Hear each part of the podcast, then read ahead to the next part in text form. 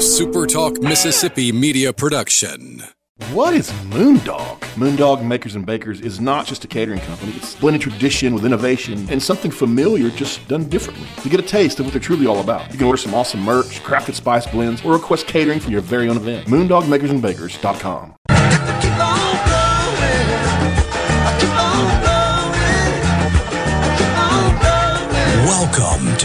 Weekend Gardening with your host, the Empress of Everything Green, Nellie Neal. Garden Mama's on the radio now to answer your questions and call you. Hello, baby. Hello, hello, hello. Well, what a surprise. Rhino's here. Hey, dude. Howdy, howdy. I heard some, somebody said that to me last night, and I thought, you know, I have really been around a while. If I am now the big Lebowski, I've really got some other things to deal with. Well, that's just like your opinion, man. But it's comfortable. Exactly. It's, I, I still don't go out. I don't go out in a bathrobe.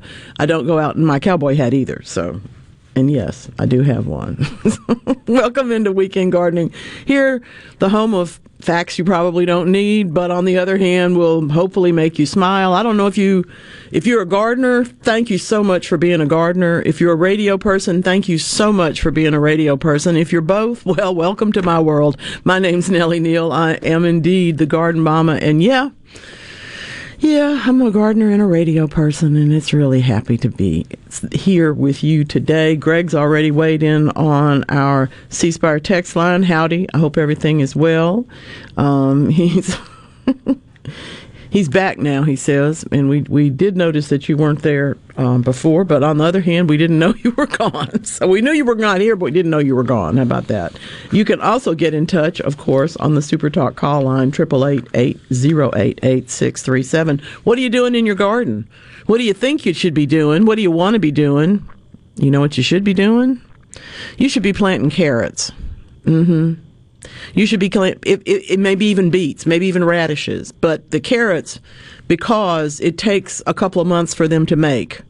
And we would like to get in a crop of carrots statewide before the weather gets too hot for them. That means somewhere between potato planting time in February and the beginning of March, most of us need to go ahead and at least give it a try. If we have a late freeze and we lose them, what have you lost? You know, a, a, a, a package of carrot seeds. But on the other hand, if you if you get them going, they're going to be delicious. They're going to be magnificent because guess what? What you grow at your house is always the best tasting for you. Trust me. If you hadn't done this before, I'm here to help you. Carrots are not the easiest place to start, but why not? Give it a go. You can do them in a big container or a deep container. It doesn't have to be all that wide, but it needs to be deep. You can also do this in a, a raised bed. If you've got a good garden row or two that you're not using right now for something else, that's a good place to put carrots. But what we're looking at is a time thing. It's all gardening. It comes down to a schedule of one sort or another, either yours or your plants. Hopefully, more the plants. And in this case, growing carrots, frankly, has to you have to have time. You can grow the radishes in 30 days. So you can be planting radishes today, but you can also be planting them the 1st of April and you know on and on and on. Carrots not so much. You got to plant them somewhere between fall and very very early spring in order to get them out of the ground before it just gets too hot for them to do. All right, all right. That kind of wisdom, I hope, will help you. If you've got questions, um, uh, we've got abides. The Garden Mama abides coming in. Appreciate that so much. It's right up there with gardening takes guts. We need to make T-shirts. Um, somewhere in here. Does anybody wear T-shirts? Yeah, I do. Maybe you do too. Today's turtleneck is compliments of the cold day that I'm about to experience, and I will be outside. oh. I don't usually don't usually do that, but I've got some things I got to get done in the outdoors. This time of year, on the odd week when it's cold and not warm and not cold, this is not the freezing. I wouldn't be going out, but I've got things I need to do, so it's warm enough for that if I dress properly. And actually, next week is going to be looking a little bit more moderated. That's also a good thing. But you know, if if I if I lived in Chicago, I would not be even. Good morning, y'all. I would not actually be up yet, probably because it's so cold. I would rather be under the blankets. But the good news is, that's why I live in the South. it's one of, one of the many reasons. They told me when I moved here that it takes about 25 years to be from here. I'm from here now. Thanks, y'all. Mike, you're in Houston. What's going on? Ooh, onions. Yes. I, I bought uh, three containers of onion, three onion sets, I just call them, and uh, you know, white, yellow, and red. And I got those cattle feed uh, to, to big old nice black uh, heavy duty plastic tubs. Mm-hmm. I thought about uh, filling them full of dirt. I've already got them full, full of dirt, but I was going to plant them two inches apart in an outside round circle. They come in about two inches and do another concentric. Uh, in other words, I want to have a pot of onions. Sure, no problem. Would, would that would that work? Yes, as long as you're putting holes in the bottom of that thing so it can drain. I don't put holes in the bottom of my bucket. I put them on the sides so I have a reservoir. Well, the sides are good as long as you got enough so that the onions don't ever sit in water. Is the point? True. They just if they sit in true. water, they're going to rot. so don't let them do that. But yeah, you can drill the holes around the sides. Um, I have I have one of those cattle feed containers that actually cracked at the bottom, and that's the one I've been growing potatoes in now for a while, and it, it works very very well. But yes, if I were a little bit more organized, I would probably drill holes in the side because it does help, but not only with water drainage, but with air drainage. So now, true. Now, I'll tell you something else that um, a lot of people might not think about. If you will literally give your, because that's a deep container, that container's probably two feet deep, and the onions don't need but about 10 inches of soil. So if you want to just put in enough for them to grow in, then you have a little shelter around the top of them, which may not be so important for you in Houston, but people in other parts of the state or even the country might want that protection from the colder winds that come along in the, the later spring. Okay? And also the winds, and also the hard blowing winds. all the hard winds can really do some chill work on, on the onions. I have to tell you though, my onions um, are, are filling up one section of well, they're in several places in the garden, but they're filling up one section of my grow table. And the squirrels have decided that they're interested. They don't they don't eat them. They just go dig around them. And I, there there's no acorns in there. They're not burying something. I'm afraid they're just bored. And I've got to get something to keep them out of there. I don't want to harvest all the onions immediately. Anyway, plant now? yeah, you can do that. I, I don't have any problem with that. Okay. I I think onions are one of those things that if we're not, as long as it's not the middle of the summer, we're going to get some nice, good green growth on them, even if they don't make onions. And the, whether or not they make onions, of course, depends on what kind of onions they come from, whether what day length, whether they're day length or or or neutral, and of course also the individual area's weather. But you're going to get some green onions out of there, and so why not? You've got the sets. I say plant them. So I got some citronella seeds. Ah, interesting. That's too early. Well, you're going to want to set them out after the frost is finished, so you, it, it's going to take six or eight weeks. I don't have any problem starting those seeds now. And uh, in those big tubs, how how much should I put in those? About four or five or six? I don't know. Um, I I would probably if I, if I've got a square foot of space, you've got more than that in one of those big tubs, but if you've got a square foot of space, you can certainly put two citronella seedlings in there after they're you know, and they'll grow ahead and turn into plants and not crowd each other. So you'll have room for three or four anyway. As I've always said, uh, Nellie, you're doing, doing a good job. And oh yeah, by the way, I've got a kitchen full of amaryllis. Oh, how fun! I know it's beautiful. Thank you, Mike. Love, love, love those amaryllis. I tell you what, growing flowers is so much fun. Growing food is a blast, and but growing flowers is fun too, especially on a gray day, because it's a, it's a joy to have them and see them. Let's see. Um, Rhino, I'm going to ask you whether or not this is a way that can be put on the, to the radio, or if this is something. All right, well, go ahead. JJ's in Perkinston. go ahead. How Yes, sir. doing this morning. Thank you very much. Doing very well. Good. I got me a cheating way. I don't know if you the cheating way, but it's an old way of starting my seeds. I've already got some long strands on my corn and my uh, carrots. Paper towels, water, and them old trays that they send buffets meat stuff in. You know, like Mhm. uh, pancake stuff, like a little terrarium. I've been using those for years. Yep. Yep. I've about got some potatoes popped out of hard seed. Well, the the carrots can be tif- difficult for some people to transplant, but obviously you're not having any problem with that. So I say go for it. That's wonderful. But what I what you do once the seeds start uh, going out, You plant the paper towel, right? Yeah, you plant the paper towel, right? Yeah. Yeah, yeah, paper towel. You just cut it out and put it in your pot and get going. Yep. I like it. What variety do you grow? What do you like? Oh, God, it's a big, it's a big one. I can't never remember, but it's real big around. It's like two, almost two inches around, and I got some of them purple ones.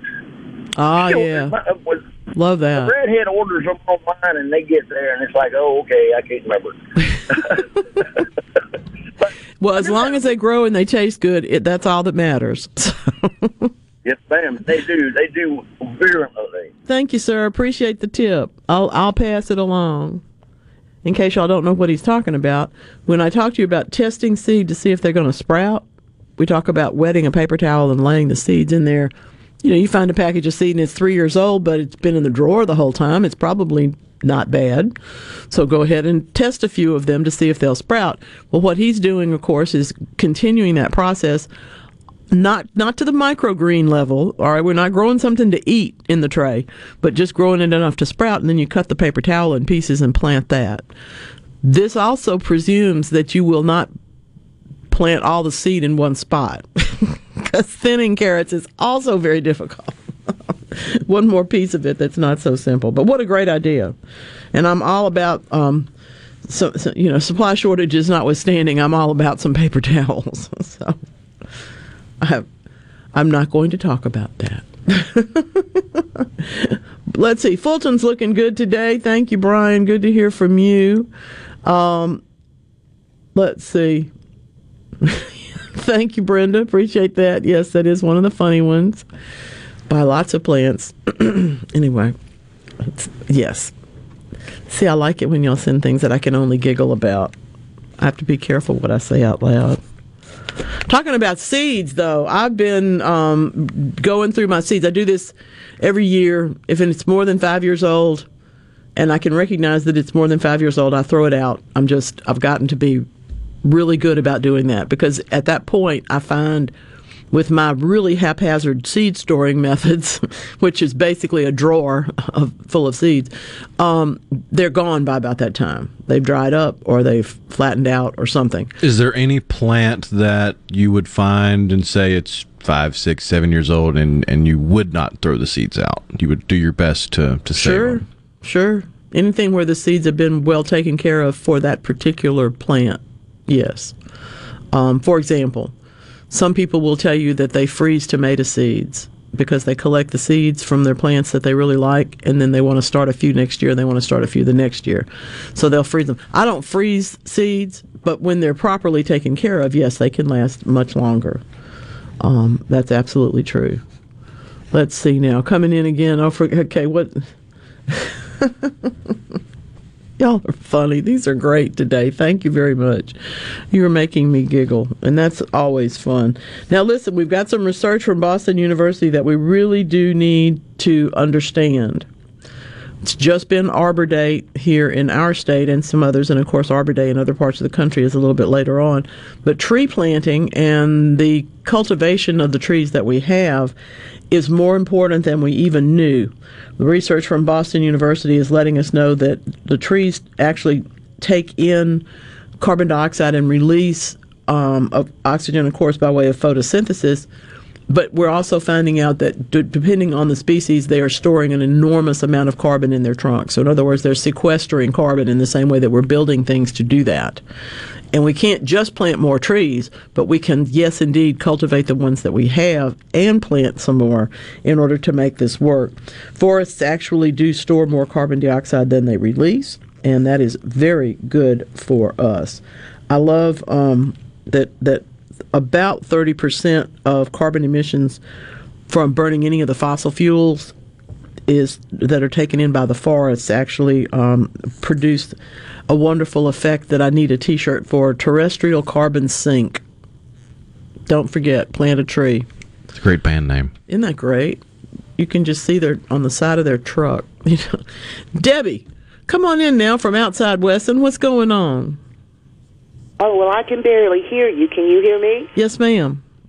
Okay, I have a question about carrots. Mm-hmm. Are carrot tops, the green parts, edible? Yes. Wonderful. Great. Thank Especially, wait now, listen to me. Especially if you know how they were grown. If they were sprayed with something that you don't want to eat, that's a different story. That seldom happens, but it is why when you buy a package of carrots, the tops are cut off um, because those are then oftentimes sold into things like pesto. You know. Oh, they're, I was they're asking about if I grew them myself. Yes. Uh, well, well, I just have to add the info because somebody may say, "Well, then how come they don't sell me the tops to the carrots?" And well, sometimes they do, but sometimes they don't, and those are actually usually recycled into a food source. Absolutely. Okay. Well, thank you, dear. I appreciate you. Now I'm going to tell you something, Debbie. I'm going to be at Buds and Blooms on. I was pl- hoping to say this. You have played into my hand today. I'll be there on March the 12th to talk about houseplants at one o'clock in the afternoon. Please come see me. All right. Thank you. Thank you, ma'am. Good to hear from you today. Carrots are one of those things that I realize, and, and as I say this, um, well, there were parades last night, so my son's probably not listening. There are people that absolutely detest carrots. I get that. I have personal experience with people who detest carrots. I don't understand it. They're really good. But if, all you've ever eaten are the ones that are in the can, you may you may have a good reason not to. I didn't like beets until I ate fresh ones. I'd eaten canned. They'd forced canned beets on me my whole life, and I never liked them. There's just so much variety with carrots. How do you not find at least something you like? Exactly. Cause, and now, particularly because the rainbow carrots are so cultivated, um, the purple ones actually do taste different from the orange ones. Okay, it's still carrots, but they're different. I, I, I maintain that for those of us who have an affection for canned soups, that if it's a good carrot year, they can run you right out of the aisle because every can will have all the carrots in it. Now, I realize that's good for the carrot farmers, but we do need a few other flavors. So that's why I like that's one of the reasons I like the fresh ones anyway. Oh, let's see. Raisin Gluckstadt. Does this mean that the zinnia seeds that belonged to my sister 40 years ago and stored in a medicine bottle will not sprout? No, doesn't mean they won't at all. It just means get a wet paper towel and test three or four of them before you go plant them in the yard and take up space. See if they'll sprout. If they'll sprout, like I said, if they're stored in the way that that particular plant likes and away from light and away from heat is very beneficial to zinnias. Plus, if you open the jar and they turn to dust, you'll know that they're too old. But on the other hand, try some. Let me know. She saved those things for a reason. Let's see if it works. All right, now, stick around because we got a lot to do today here on Weekend Gardening.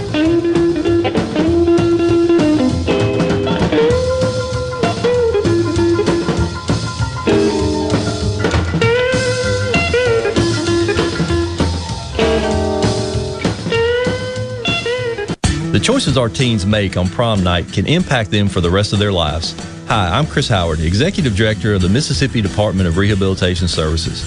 Because vehicle accidents are a leading cause of brain and spinal cord injuries in our state, we have teamed up with the Mississippi Highway Patrol to show young adults the serious consequences of poor choices behind the wheel. To learn more or book a Please Return on Monday program at your school, please visit us at mdrs.ms.gov. That's mdrs.ms.gov. Your business may be classified as small to mid-size, but you view it as an empire and naturally want it to succeed. Do you have the proper tools in place to efficiently utilize the staff who handles administration of your HR, payroll, time, and benefits? Without changing current processes and proper training, payroll technology alone cannot solve these problems. By utilizing the iSolve platform, MWG Employer Services can create new processes and properly train your staff to maximize the efficiency of this technology. For more information, visit MWGEmployerServices.com. Do your pets have the same energy they used to? Do they have problems with itching, scratching, a dull coat, or goopy ears? Then your pets need Dinovite. D-I-N-O-V-I-T-E dot com. For over 20 years, pet owners have trusted Dinovite to supplement their pet's diet. We started Dinovite and in our first box, we noticed a difference. Dinovite is an all natural daily supplement made from whole foods that help support your pet's immune system, digestion, skin, and coat. Within three weeks, he's not scratching and itching, and he's an all around happier dog. Today's commercial pet foods are processed at high temperatures, which bakes out all the essential goodness. These processed foods can lack the essential vitamins, enzymes, and probiotics that contribute to overall good health. Adding a scoop of Dinovite to your pet's food bowl is the answer. If you love your pets as much as I do, you'll want to do what's best for them to live long, healthy, happy lives. I have two cats and two dogs. All four of them are on the Dinovite. You won't believe how happy your dog will be. D-I-N-O-V-I-T-E dot com. At Gateway Rescue Mission, we feed hungry people. We offer shelter to people seeking life change. And we serve as sort of a beacon of hope that says, hey, God cares for you. I'm Rex Baker. Rescue Mission work is not glamorous, but we do see lives changed. Check us out at gatewaymission.org. Find out how you can get involved and join God at work here in Jackson and at Gateway Rescue Mission. Do you suffer from allergies, sinus, or respiratory problems, or just want to improve the quality of air you breathe in your home or business? Pure Air Consultants can help. As your indoor environmental specialists, we clean air ducts, install UV lights, and service all makes and models of heating and cooling systems. We offer the most dependable Energy Star qualified systems in the industry. Call Pure Air Consultants today, 601 939 7420. A proud provider of Rheem Home AC systems. Are you feeling it? Rheem, the new degree of comfort. Spring is coming, but West Nile virus is already in central Mississippi. Hi, this is Joe Rooks. Come by our Clinton Revell Ace Hardware location this Saturday, February 26th from 7 a.m. until noon. Revell Ace will be giving away Spartan Mosquito, Protec, and Spartan Go to the first 500 customers. See you this Saturday at Revell Ace Hardware, 730 Clinton Parkway in Clinton, Mississippi.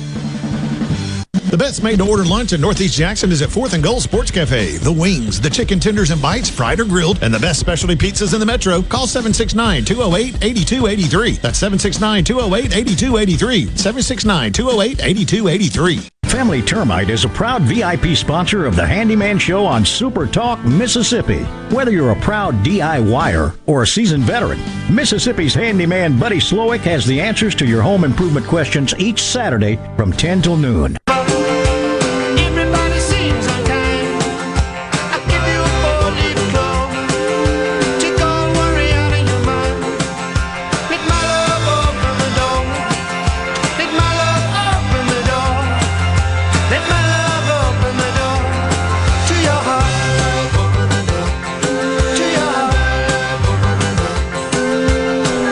You know, one of the things that um, human beings treasure as much as I think anything else is human touch.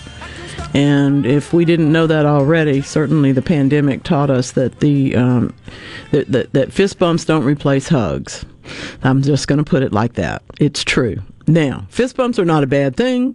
Elbow bunches or bumps are not a bad thing, but the the sense of touch is really what we human beings relate to and rely on really for understanding our other senses in many many ways in the world of um, uh, uh, of technical terms and frankly um, technology that is beyond my pay grade the word haptic relates to senses, relates to this touch sensing.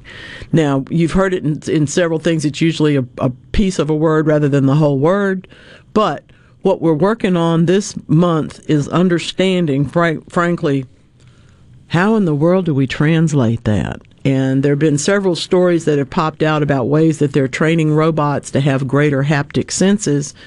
I think of this in terms of I'll believe it all when I see one put in my contact lens. I don't wear them myself, but that to me is the ultimate haptic sense is your ability to put things in your eye with great sensitivity and without hurting anything or messing anything up. So the the the, the journal Nature Machine Intelligence now there's an oxymoron. um, the folks at Max Planck Institute are letting us know that they have a robust, soft haptic sensor. In other words, it's like a, a, a basically a thumb that puts it puts information into teaching the robot how to put the contact lens in my eye or how to how to do whatever this next thing is, how to do this more sensitively and with greater haptic sense. I love this.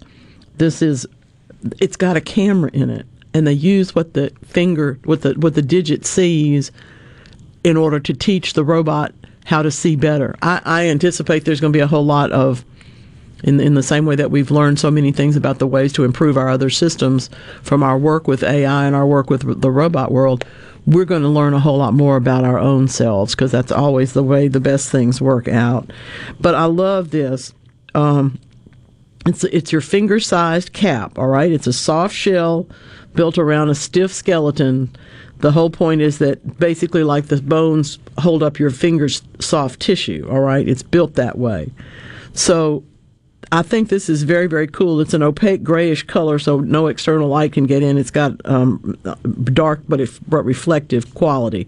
So this is strictly what's going on inside with touch. All right, there's not anything outside. But inside that little tiny cap, little tiny cap, is a 160 degree fisheye camera. I love this, and a set of LED lights. Come on.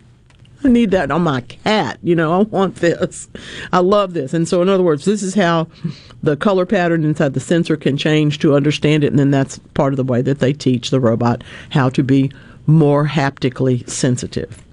What a surprise! Research is such a cool thing. I don't fascinating I, I, seeing I don't, how it all goes. I don't know how we got to this point, but I'm glad they're doing this. I, I, I'm uh, I'm, I've said this before. I'm not. I'm not really afraid of robots or AI because I honestly have this Pollyanna sort of vision that they're not going to take over the world.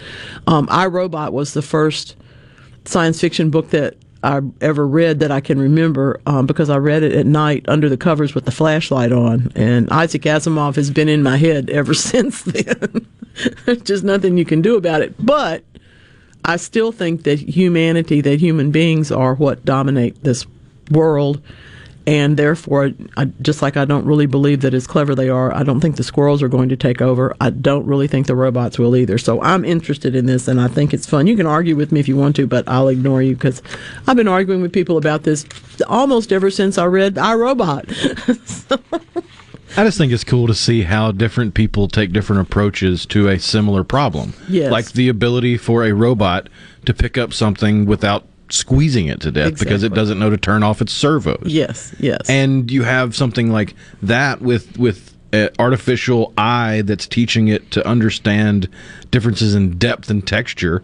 And then you have a, a completely opposite approach from I want to say it's in India where they have a a it's a bulbous I'm trying to figure out how to explain it. It's it's a sack that is filled with a gelatin that is conductive, and they have sensors at the top of the suspended sack of gelatin that can tell how much pressure is being put on Mhm. different Yeah, parts makes in a sense. spherical sense, and they can use it to form itself around certain objects, so it can sit down, use its own suction to grab something, and tell how hard it's being grabbed in a different way than sure. what you were talking well, and about. that's in a way to measure. So you could use you could do that with almost anything. Oh, it yeah. wouldn't have to be the internal part of that particular machine.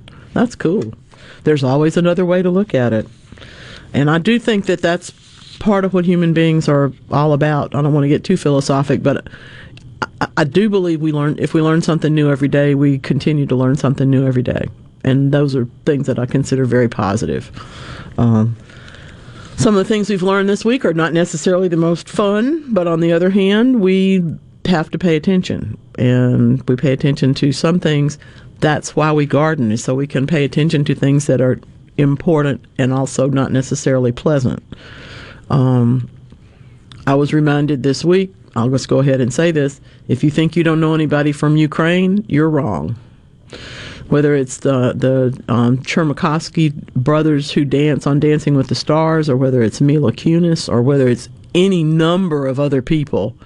These are all you know. You, you do in fact know people from Ukraine, so I'll just leave it at that. Um, there's a, there's an awful lot going on in the world all the time, and that's part of why the garden is the most restful and the most calming place.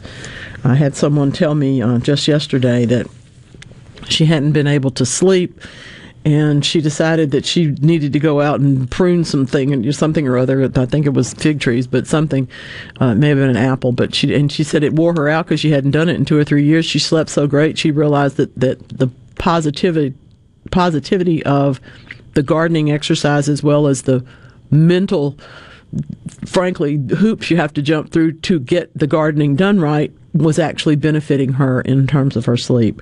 And I think that that's very important for all of us to realize that, uh, you know, you don't have to just parade all night and stay up all day. You can garden and get just as tired at this time of the year.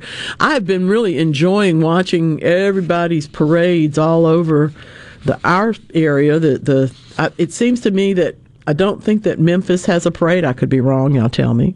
But just about every town south of there, of any size, has a parade at Mardi Gras and, and enjoys having a little bit of that fun.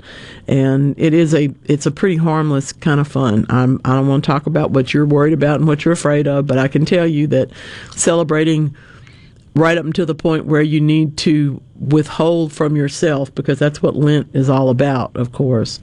You know, this is just just like anybody that preaches to you for, for any reason will tell you that you forgive somebody for yourself, not for them. You participate in Lent. You participate in that kind of reduction of you just can't have everything. you might take chocolate off. You might take coffee off. You know, you might whatever it is. But to to do that for a month or so, it really isn't bad for you. And it's one of those things that gives you the opportunity to have some perspective. And really, we need a little of that from time to time. Johnny, tell me where you are, Johnny, and let's talk knockout roses. I'm here in Jackson. Uh, Hello. Mama. Uh, what, the, the the year that we had that hard, hard freeze, I had some uh, beautiful uh, ivy uh, ground cover. Killed every bit of it, and so I just went out all of it. But I cut it all up and replaced it with knockout roses. Ah. And after I planted them, I mean, it, they, they were beautiful. And then I cut them back, I think, around November somewhere back. But they look real, real. I don't know. They look sickly now. So Mhm. I don't know what, if anything, I can do for them. Oh, plenty. How long ago did you? Was it last fall that you pruned them, or is it? Oh, yeah, it longer was than early fall that I Okay. pruned them. All right. Well, I'm going to tell you, don't do that again.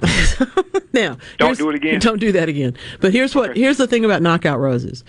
About generally shrub roses, we prune in February, and then we prune again in the summer, or we do a little bit of pruning every time they bloom to get them to bloom some more. And in the case of knockouts, it is the latter that really that they appeal to. They really will put out more flowers. The more times you can cut off the flowers as they finish, they'll keep putting on flowers through the season. Now, they do get too big for their space sometimes. And when that happens, we do want to cut them back, but not as much as we might cut some of the other roses back. In terms of knockouts, if it's a four foot tall knockout, I don't want to cut off more than a foot of its overall size and height and shape all the way around at any point because knockouts are so vigorous that they'll then turn around and try and grow too many leaves. so you end up with a bush instead of flowers. So they're they're delightful plants and that's one of the reasons we like them so much. Now, all of that being said, the winter that you're talking about, I watched a man go out afterwards uh, because the knockouts had been in front of the church down the way from my house, and he took a chainsaw to them. And I said to myself, well, that's the end of that. Which shows you how much I know because they're still growing today. they they do need a little pruning, but I hope he doesn't come back with a chainsaw. When they're young, they probably can take that better than when they're older. And yours were not that old when you did this to them, so I think they're going to be fine. What I want you to do is to look at them and see if there's basic bottom canes, the the things that actually come out of the ground. If those are strong looking, they're going to be fine. If you've got some of those that are wimpy or weak or too too small around to stand up on their own, you can go ahead and cut those off. It's February. This is when we prune roses anyway.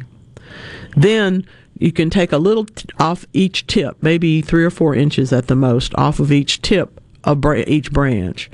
Then don't do anything else to them, and in one month fertilize them. And th- I believe you'll have flowers by about Mother's Day.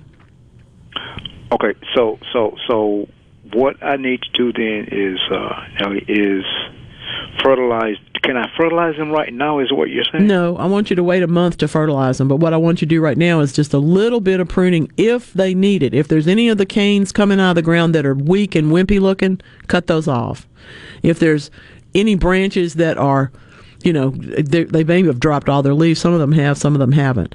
But if there's any, what we're trying to do is stimulate new growth, which is going to start here in just a few weeks.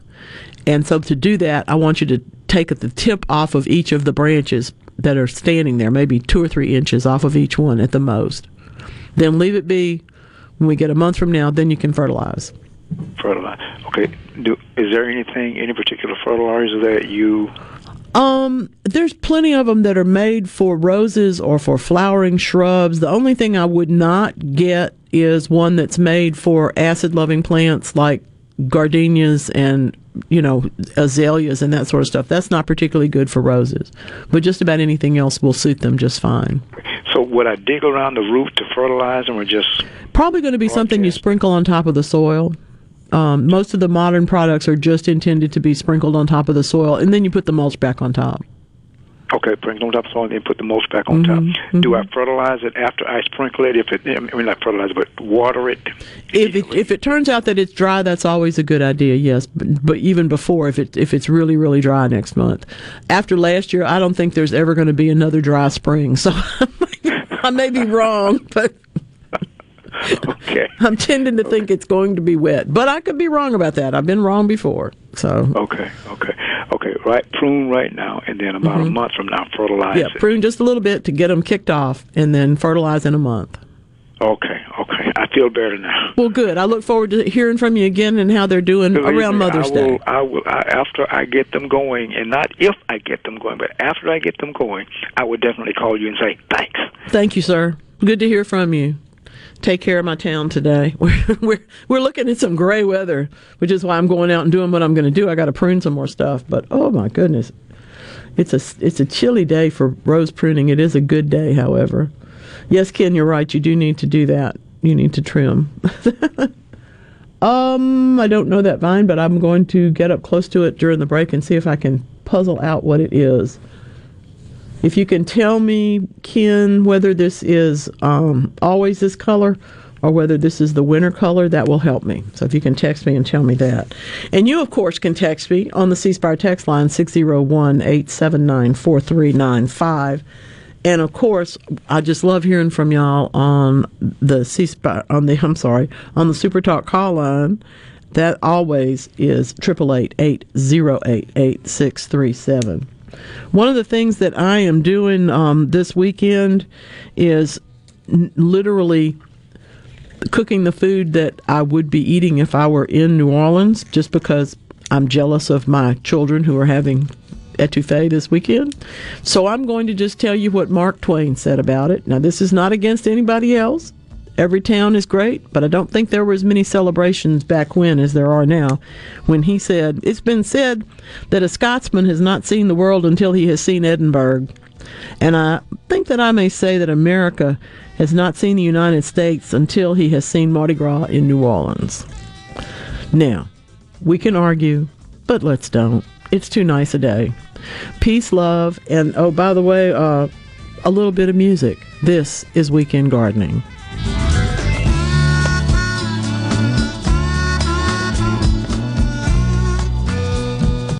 Time to take a road trip down to the coast for CPR Fest 20. Outside on the grounds of the Mississippi Coast Coliseum, Saturday, April 2nd. Starring Mississippi's own Three Doors Down, live.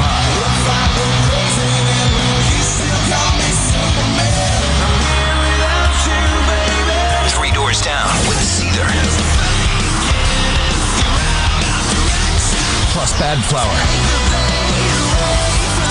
Nonpoint. Society, and special guest Giovanni and the Hired Guns. And check out the best local music in the state on the CPR Fest Homegrown stage. A very limited number of reserved seats are on sale now. General admission tickets just $35 plus Ticketmaster fees. Don't wait. Get yours now at Ticketmaster.com. It's the biggest rock show of the year. Saturday, April 2nd, outside of the Mississippi Coast Coliseum in Biloxi. Since 1871, Gaddis McLaurin Mercantile in downtown Bolton has been providing everything you need. Everything for your house, fencing, plumbing, flowers, lumber. Everything for your animals, dogs, cats, birds, chickens, cows, horses, and everything for your patio and yard. Bayou Classic cookers, wind chimes, Orca and Pelican coolers. We have most everything. 150 years of serving the community, family owned and operated. Gaddis McLaurin Mercantile, downtown Bolton since 1871. We'll see you soon. Hey, I'm here with Alex Murray of Auto Innovation. At Auto Innovation, we want to change your car buying experience. When you're in the market for a quality pre owned vehicle, please come see us. We want to make friends, not just customers. All eligible vehicles are inspected by a Master Tech mechanic and come with a limited powertrain warranty on us. We are located on Highway 51 in Ridgeland. Come by and see us or check out our inventory online at autoinnovation.net. Let us change your car buying experience. Auto Innovation, Highway 51 in Ridgeland. Tax refund? Spend it on something you really need. A set of Kenda tires from Gateway Tire and Service Center. With each and every Gateway Tire purchase comes free flat repairs, free rotations, free road hazard, and free tire balancing. Plus, with four locations near you, we'll make sure you and your new Kenda tires are back on the road fast. If you need mechanical repairs, visit your Jackson or Yazoo City Gateway Tire for brake work, AC tune-up, suspension service, and so much more. See complete details online at gatewaytire.com. That's gatewaytire.com. Guys, have Viagra and Cialis let you down? It can get you to the point where you think your best days are behind you. Well, think again. If you suffer from any type of erectile dysfunction, regardless of your age or medical history, Innovative Health Clinic in Ridgeland can help. Their treatment options work without pain, needles, surgery, or medications, and no downtime using the latest proven technology. Call 601 944 5585 or visit innovativehealthclinic.net for an appointment today. Research shows moving is one of life's most stressful events, but thanks to Two Men in a Truck Ridgeland, it doesn't have to be. We have everything you need a professional team who will customize your move, a schedule to fit your convenience Monday through Saturday, and all of the necessary moving supplies, including free padding and stretch wrap to protect your belongings. Don't stress. Let Two Men in a Truck handle your home or business moving needs. Visit twomeninatruck.com for a free, no obligation estimate. For a flipping good time, come down to Cock of the Walk. Celebrating our 40th anniversary at Cock of the Walk. Voted the best catfish in Mississippi with our grilled or fried catfish, along with greens, coleslaw, and a skillet of our homemade cornbread. With locations on the reservoir, Pocahontas, and one mile from the Grand Ole Opry in Nashville, Tennessee. Catfish, hush puppies, and fried dill pickles. For a flipping good time, come down to Cock of the Walk. I like chicken. I like fish. I like hush puppies. I love it. Catfish is excellent. For a flipping good time, come down to Cock of the Walk. I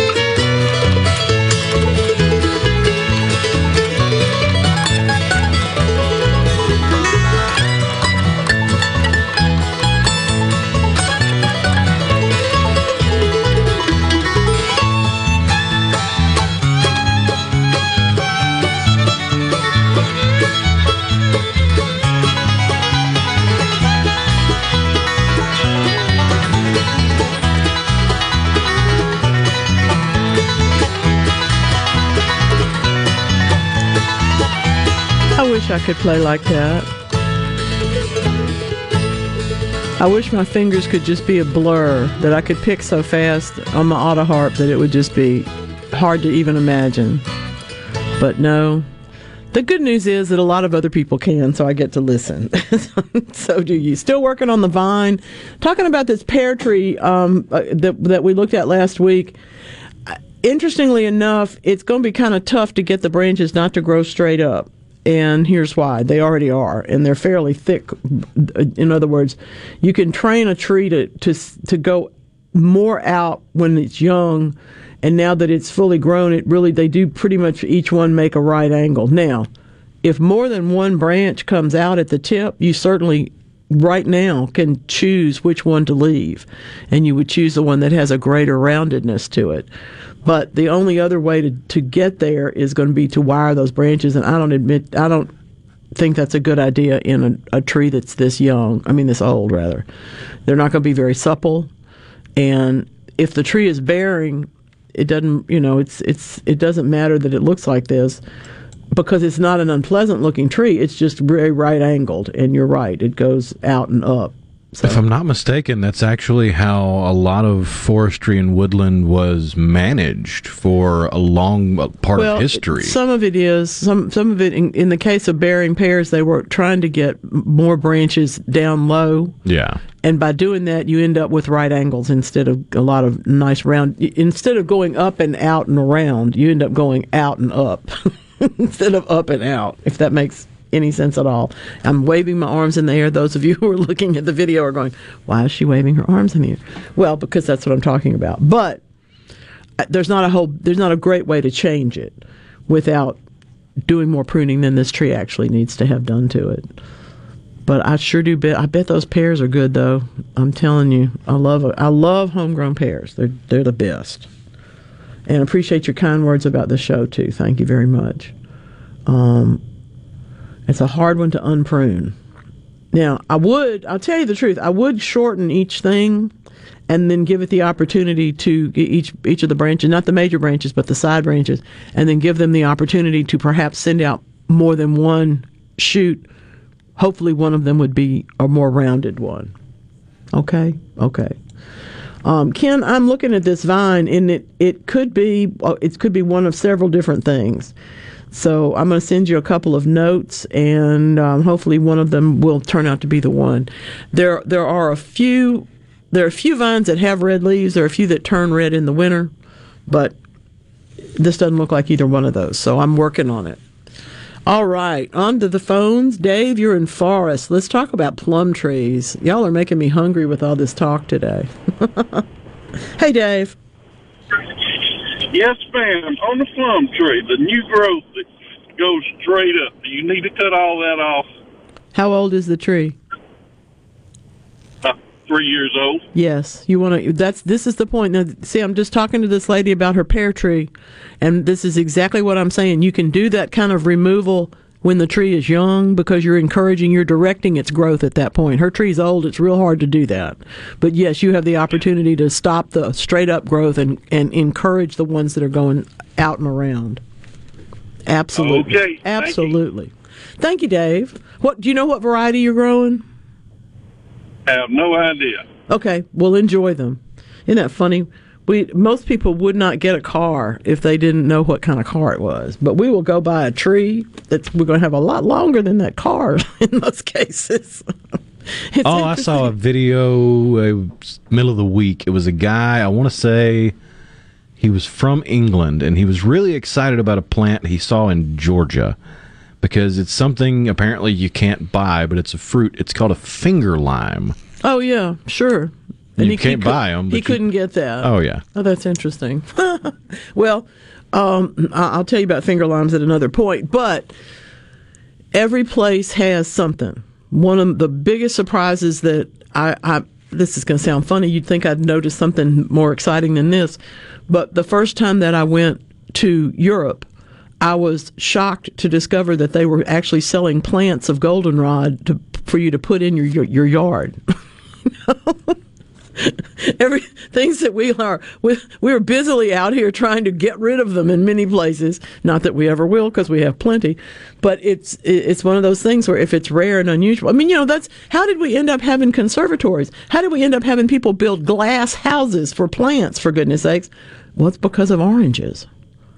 They fell in love with the oranges that people found in the tropics, you know, on the explorations and brought them back to the cold north.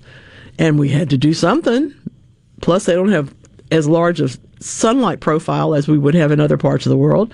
So England really set about building conservatories, building buildings that would encourage more light and capture all of it and put it in on those oranges.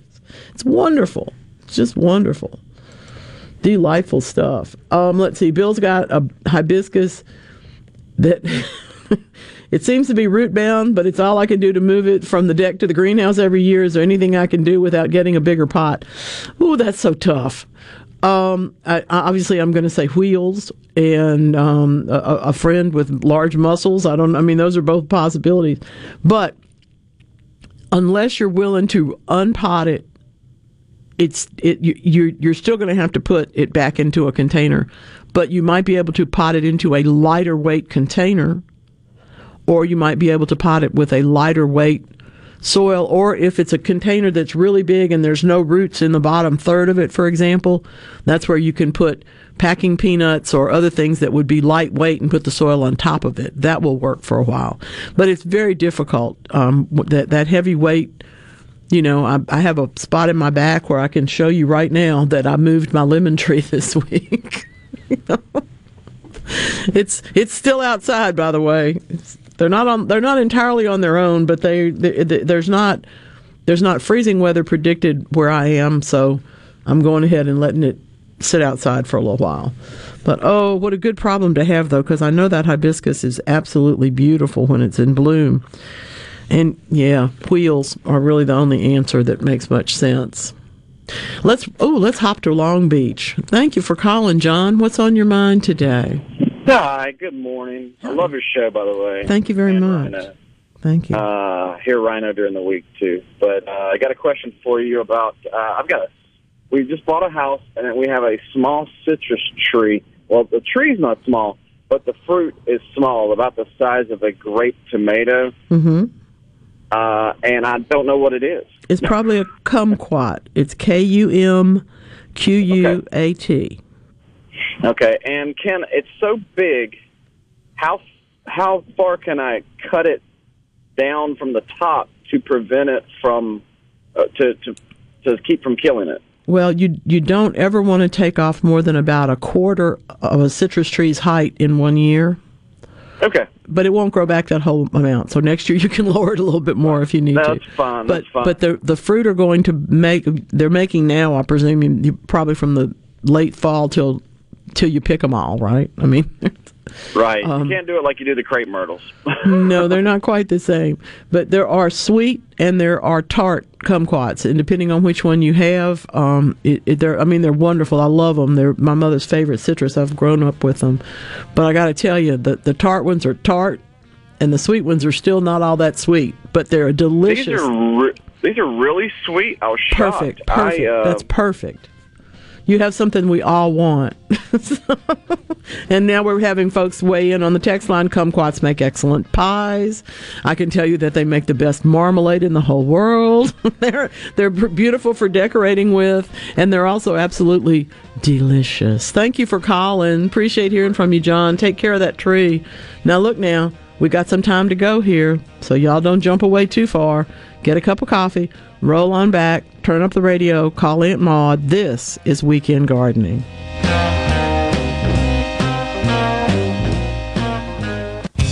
Old is Mississippi Farm Bureau Federation? Next year, we'll be celebrating our 100th anniversary. Since 1922, our purpose has been to provide a unified voice for Mississippi farmers in the legislative arena and serve as a leader in the state's agricultural community. After a century, we remain as committed as we were day one. When Mississippi farmers thrive, we all thrive. You can bet the farm on it. To learn more about the Mississippi Farm Bureau Federation, visit us online at msfb.org. Dear Mississippi, it's our great honor to serve as your physicians. It's from that sense of service that we ask that you help protect all Mississippians and our loved ones by getting vaccinated. Vaccines are safe and reliable and even effective against the Delta variant. Getting vaccinated helps protect our children, supports our healthcare workers in their efforts, and helps save lives. We understand that you may have questions. Please reach out to your primary care physician for answers. Spring is coming, but West Nile virus is already in central Mississippi. Hi, this is Joe Rooks. Come by our Clinton Revell Ace Hardware location this Saturday, February 26th from 7 a.m. until noon. Revell Ace will be giving away Spartan Mosquito, Protec, and Spartan Go to the first 500 customers. See you this Saturday at Revell Ace Hardware, 730 Clinton Parkway in Clinton, Mississippi. Selling your vehicle? We'll buy it. Need to put it on our lot? We'll consign it. Just need a new ride for the new you? We'll trade it. Pinnacle Motors needs you and your vehicle. Steve Owen and the friendly staff of Pinnacle Motors is buying, consigning, and trading quality pre-owned cars, trucks, and SUVs at the corner of Highway 471 at Baker Lane and Vine Street in Brandon and online at pinnaclemotorsllc.com. That's pinnaclemotorsllc.com. Pinnacle Motors needs you and your vehicle. Quality vehicles, affordable prices. Pinnacle Motors. Your home for Ole Miss sports. WFMN Flora Jackson. Super Talk Mississippi. Powered by your tree professionals at Barone's Tree Pros. 601 345 8090. It's Lisa Arbuckle, and you're listening to Super Talk Mississippi News.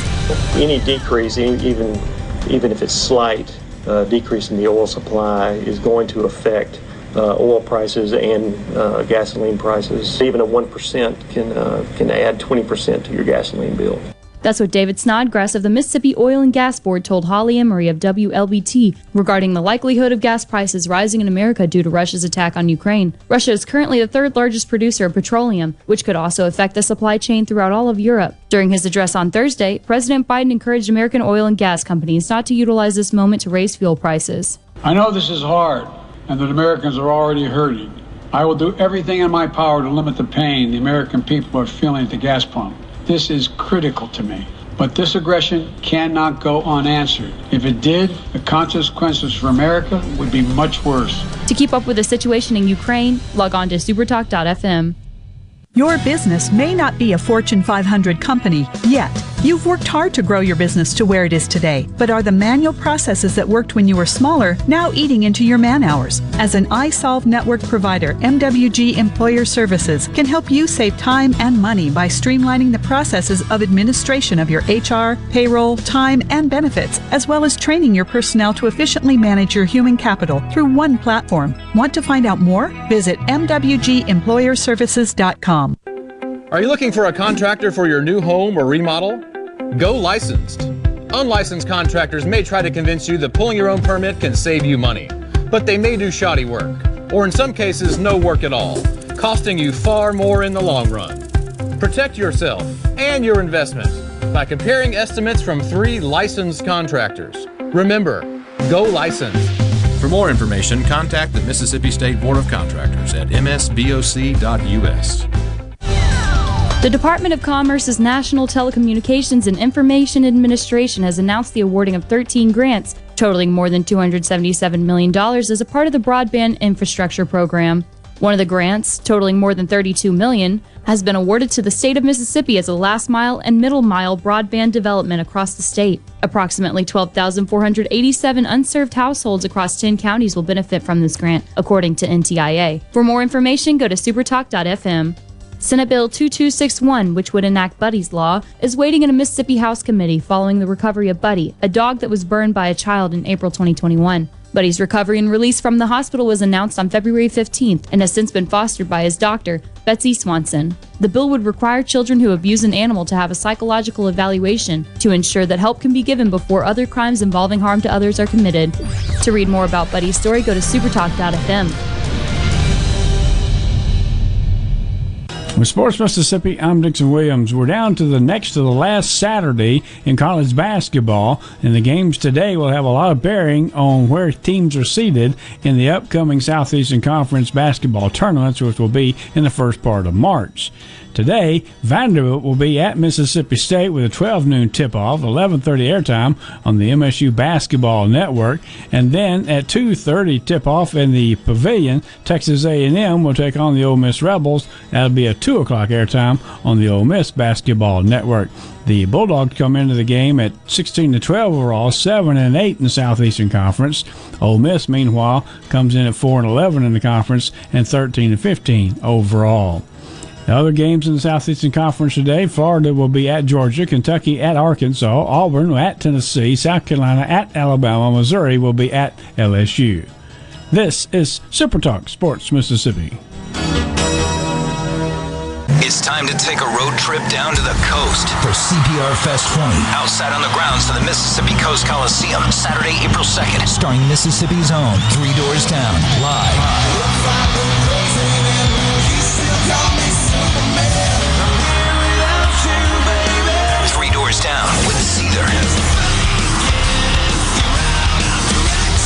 Plus Bad Flower. Nonpoint. Dead Poet Society. And special guest Giovanni and the Hired Guns. And check out the best local music in the state on the CPR Fest homegrown stage. A very limited number of reserved seats are on sale now. General admission tickets just $35 plus Ticketmaster fees. Don't wait. Get yours now at Ticketmaster.com. It's the biggest rock show of the year. Saturday, April 2nd, outside of the Mississippi Coast Coliseum in Biloxi. As we get closer to the end of the 2021-22 basketball season, that means it's time to award the Gillum and Howell trophies presented by the Mississippi Band of Choctaw Indians and the Pearl River Resort for the most outstanding college basketball players in Mississippi, men and women. The three finalists for the Gillum Trophy, Ameshya Williams Holliday of Jackson State, Anastasia Hayes of Mississippi State, and last year's winner, Shakira Austin of Ole Miss. For the Howell Trophy, Iverson Molinar of Mississippi State, Jarkel Joiner of Ole Miss, and Tyler Stevens of Southern Miss. These players and their respective coaches will be at the luncheon at the Mississippi Sports Hall of Fame on Monday, March the 7th. And Van Chancellor, former Ole Miss women's coach and coach in the WNBA, will be the guest speaker at the luncheon presented for the Howell and Gillum trophies at the Mississippi Sports Hall of Fame and Museum. I'm Dixon Williams. This is Super Talk Sports Mississippi.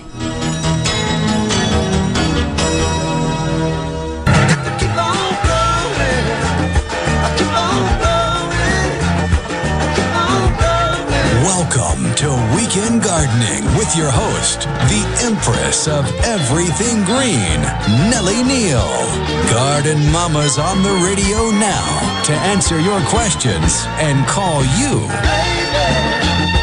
Well, hey, baby, can we blame autocorrect for everything?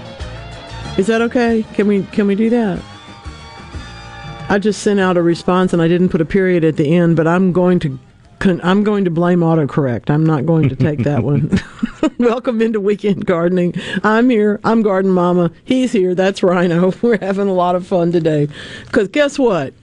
This is when nowhere else in the country. All right.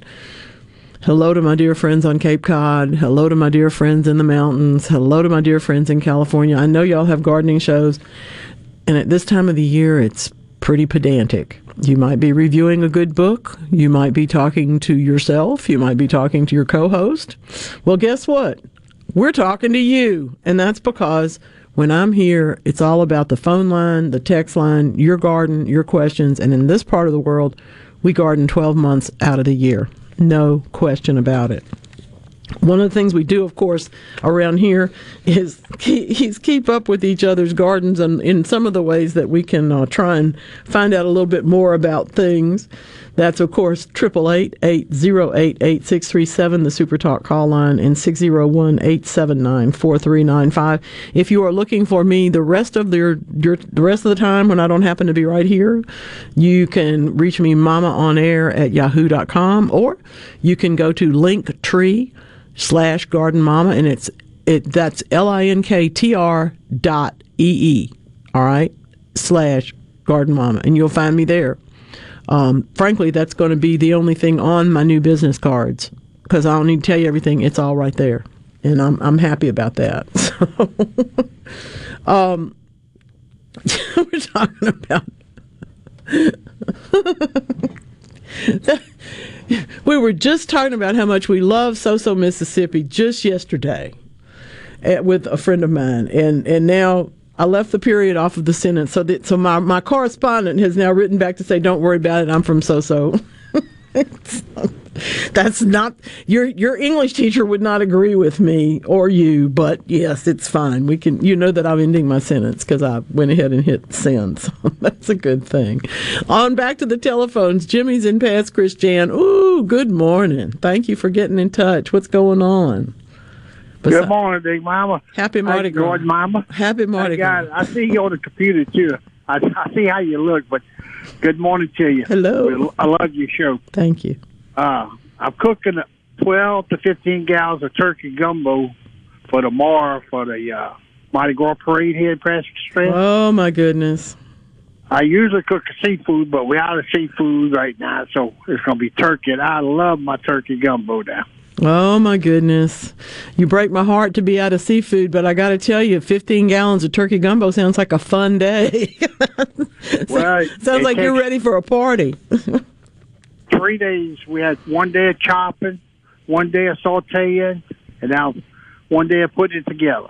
Isn't that wonderful? I don't think people realize what when I talk about how much I love Mardi Gras and parades, what I'm talking about It's people like Jimmy who are cooking, and you, you know, everybody thinks that that their particular school invented the tailgate. I'm telling you, tailgating was invented by people that took their families to Mardi Gras and needed to buy hot dogs from the nuns at the convent. I'm not kidding you. This is my whole life, okay? It's a fundraiser for them. It's a blast for us, but the uh, the gumbo part is really very much more intriguing. Now there there's an awful lot of places where you can get gumbo when you go to a parade, but that's going to feed a lot of people, Jimmy. That's wonderful.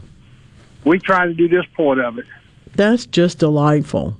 Well, you know, I, Pass Christian, I'm not. I don't have any prejudice against the Mississippi Gulf Coast. I do have a particularly soft spot for Pass Christian, having been there a few times and having had, having, as they say, passed a really good time there. you know, there's, there's, a lot of fun to be had. Thank you for letting me know. Now, now when I got to, because somebody's going to now send me a text and say what happened to the seafood. So now tell me what happened. What's what are we short on?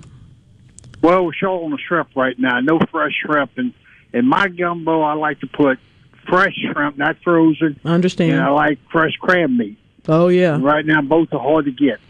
Well, and everything's frankly um, really depends on that roux. So I know you've got that going. oh yeah.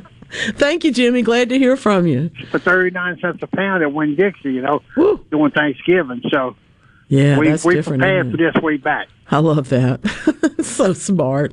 We we do now. We are from the South. We do talk about dinner at lunch. You know, we, we do. We we plan Mardi Gras at Thanksgiving. That's just what we do because that's how we feel about everybody. Food is love, and you are definitely bringing it for this particular carnival. Thank you very much, Jimmy. Good to hear from you. Yeah, laissez le bon temps rouler, folks. There's no question about that. No matter where you're from. I'm from North Louisiana. All right.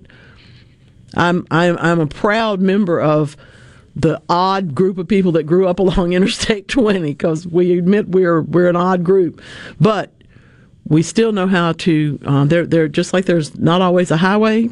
Used to have to go to Mississippi to go to South Louisiana from my house. All right. It's a little easier now, but it, it is one of those things where sometimes the journey is the exciting thing, sometimes the getting there, and quite frankly, the route doesn't hurt my feelings at all. That's great. There's uh, it does make me worry about my shrimp, however. Hmm. Oh, Penny's in Ocean Springs, staying in my in the coastal realm today. On the text line, she's got a raised garden. Do I need to put something in the bottom before I fill it with dirt? No, not in my opinion. You need to turn over what's there. Now, obviously, if there's weeds two feet tall, you need to pull them out. But if it's just grass growing there or anything else, scrape it at the soil surface and then turn that soil over. You don't want to bring the weeds with you. You, you don't want to bring the plants with you, which will then become weeds, but you do want some of that good solid soil that's underneath it.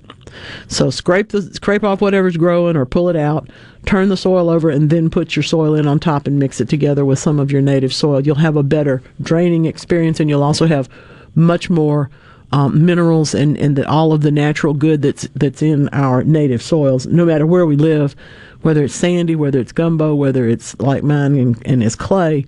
We have very rich soils. They're just each one's rich in a different way, and we need to take advantage of that. Ah, building a raised bed. No, that's not what I'm doing today. I am pr- I'm cutting down some things, and well, that could be cathartic. Well, yes, it is. I I haven't really done this intense level of pruning on these things for about five years, and I'm just tired of them. So I'm going to cut them down and either dig them up or not. I probably won't dig them up; they're too old. But I'll get somebody else to come dig them up, and they'll they'll be lovely someplace else. They just need to go. And I think I think sometimes when we plant our landscapes we're really planting for this year and next, and we're not thinking about 10 years down the road because, well, not that we don't, not that everybody moves, but we tend to be a very mobile culture. So we're not thinking that far down the way. We, we we talk about planting an oak tree for our grandchildren, but beyond that, we tend to be thinking, is is it going to bloom tomorrow? You know, whatever the plant is. So you have to kind of take those things into consideration.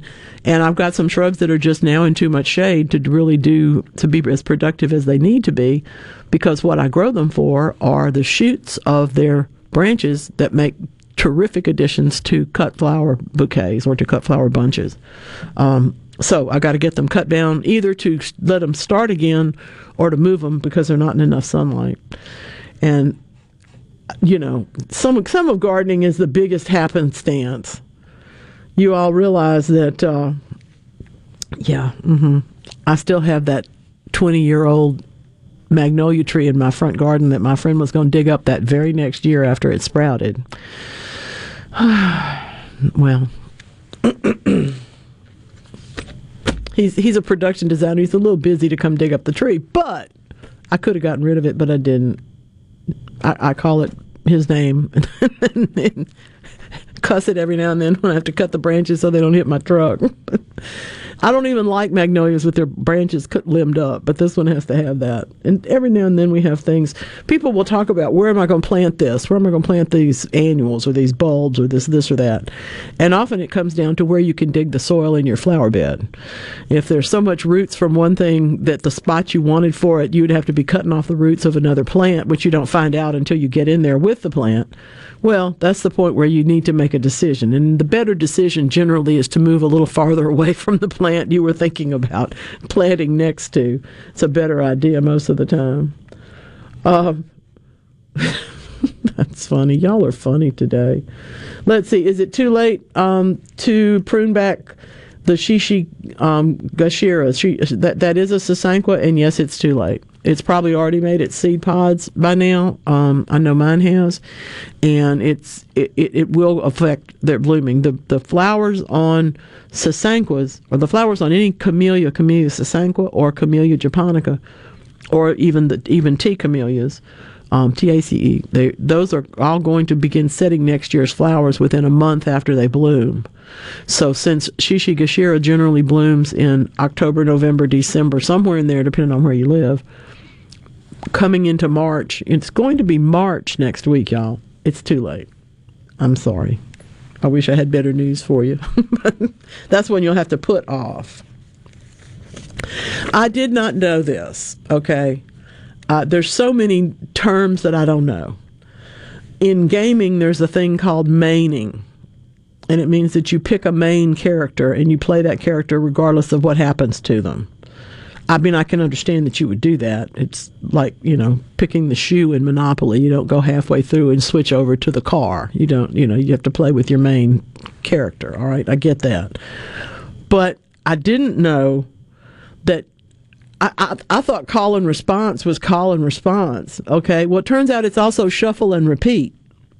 And when it comes down to sparrows, Sparrows apparently do a better job of shuffle and repeat. That is to say, going back and making their call again and then repeating the call from, from each other better than people, better than most of us. Duke University has been studying this, and I can just imagine. I can see that there's a lot of woods around Duke. I can see them out there going, all right, how are we going to record this one and not that one? But eventually you get them separated and the the little quote unquote bird brain well you know it's a very complicated thing whoever invented that is the same person that invented eats like a horse because they don't. so, anyway, male sparrows deliberately shuffle and mix their song repertoire for the females that they're trying to court. Um, I'm going to go back a few years, but you may have been into mixtapes at some point. You may have made a mixtape for your beloved or for someone you wished was your beloved and presented it to them as a gift certainly, I'm happy to say I have a few of those in one of my office drawers. But um, they're the, the, the sparrows are better at it. And recording them is difficult because they change all the time. This research um, is is really I love the Duke Institute for Brain Sciences is studying this. I just think this is wonderful. But what they worked on was that that the, the males do keep a song list and how often each one is sung switches every they're, they're, it's not i mean they don't use it again for 30 minutes so if you're there you know think about it. So you're the female sparrow. You've got on your best clothes. Perhaps you have a cocktail. You're sitting back in the tree just listening. You're going to be entertained. Telling you, men, y'all could learn something from this. There's a reason why men picked up the guitar and started singing outside the window. It was not so people would throw things at them, all right? But I love this. 12 different two second songs, which takes about 30 minutes to get through, is absolutely the baseline for courtship amongst these birds. So that means that you know, Mr. I'm Better Than You over here is probably going to sing for 45 minutes. I think that's wonderful. Um, what they wa- worked on, of course, involved going out five hours a day and listening and recording and doing all this stuff. But the result is wonderful, and probably the, the degree that was rewarded is the same thing. Uh, they don't want to say that anybody would be bored, but they realize that people would be bored. They don't. There are not many, very, very many volunteers for this particular expedition. Um, I don't know. To me, it sounds kind of like you're going out and recording a, a little DJ battle between sparrows See, out in the it? forest. Isn't that delightful? And they said if you like a relaxing trip outdoors, you know, and I mean, presumably there's a there's a, a little a snack along the way. You know, you're going to spend five hours out there. It's a nice day. You got your parabolic microphone. You're pointing it at the song sparrow for hours. They said the worst thing is that your arm gets tired. I'm sure we can fix that. anyway, so delightful. Uh, let's see now. There's uh, interesting bunch of questions always. Why does why do birds do anything? Why does anything do anything? It's generally to make more of themselves. You know, the the furtheration of the species is a big motivator in just about everything. Even bats. Um, I, I, I heard this week. I, I know this is not current, but I just missed it before. That that there's a, a bat that's been named after a poet, which I think is delightful. But the the Field Museum in Chicago has always studied bats, and they're not telling us about that. They're telling us about the inner ear structures of the two main groups of bats. Did you even know that there was more than one main group of bats? Well, of course there has to be. If there's not genetic diversity, we can't keep the bats going. But there are two very different ones, and why they have different DNA and why they have different echolocation has never particularly been studied, which is why they're the first thing they had to do, of course, was to figure out what the differences are. I really love this. There's the ones that depend on vision, and then there's the ones that depend depend on echolocation entirely to find their bugs. And their ears are built differently. You might imagine that the ones that use less vision have sharper ears. That's true. And in fact, they do. They've always they've been split into the, the how closely related they are to each other, which produces two different groups of bats.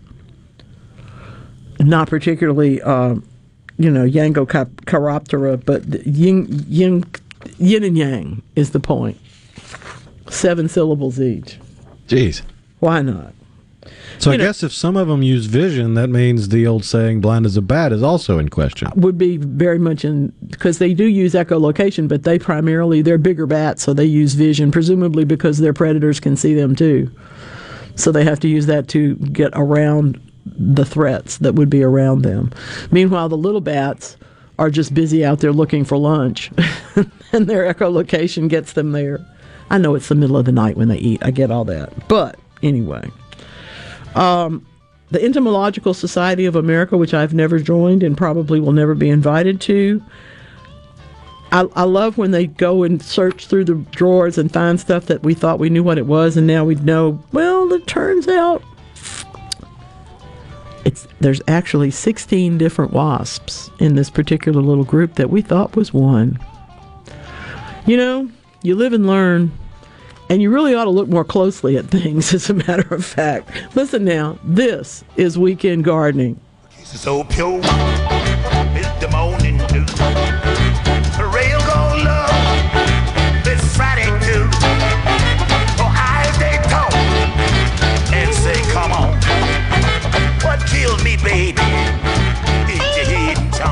The choices our teens make on prom night can impact them for the rest of their lives.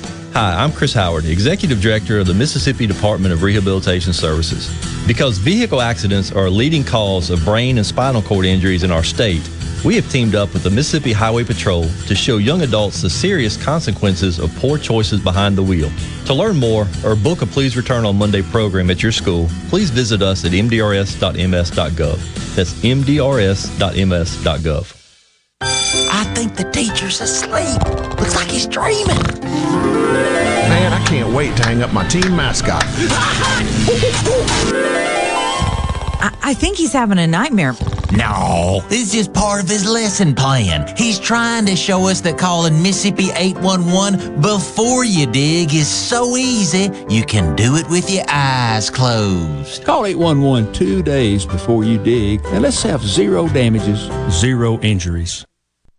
The best made to order lunch is right around the corner at 4th and Goal Sports Cafe. Eat in or carry out, DoorDash or Grubhub. Call 769 208 8283. That's 769 208 8283. Once again, 769 208 8283. Get the most out of your tax refund with a new set of Kenda tires from Gateway Tire and Service Center. Jackson's proudest community sponsor with four convenient locations to serve you. Along with our great prices, your new Kenda tires come with a kind of protection you can't find anywhere else, like free road hazard, free flat repair, free tire rotations and balancing, free inspections, and more. See complete details online at gatewaytire.com. That's gatewaytire.com.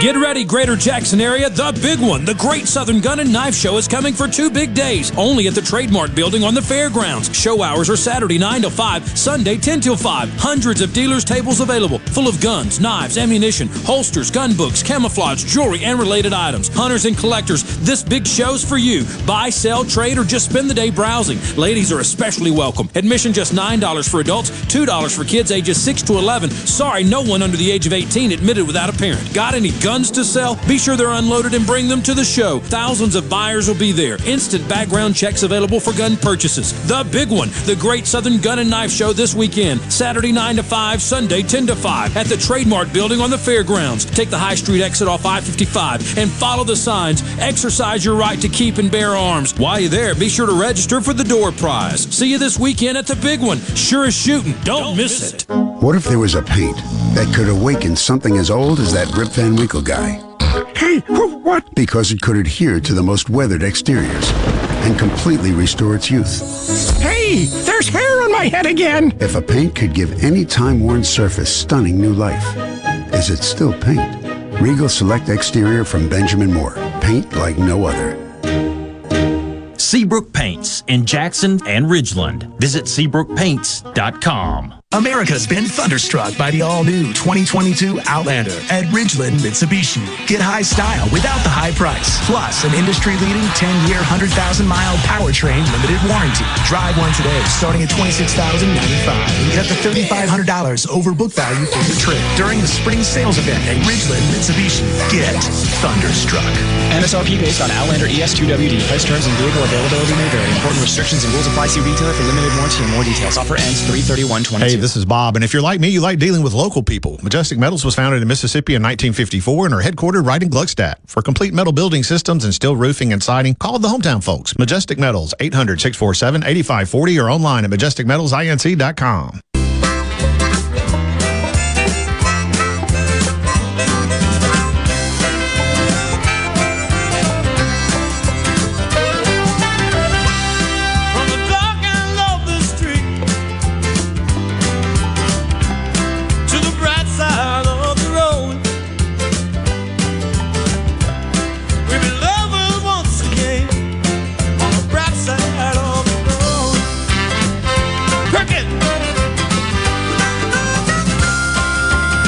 Thank you so much. I know that you have lots and lots of choices. You got a to do list longer than mine, and probably many, many more responsibilities than I would even like to contemplate.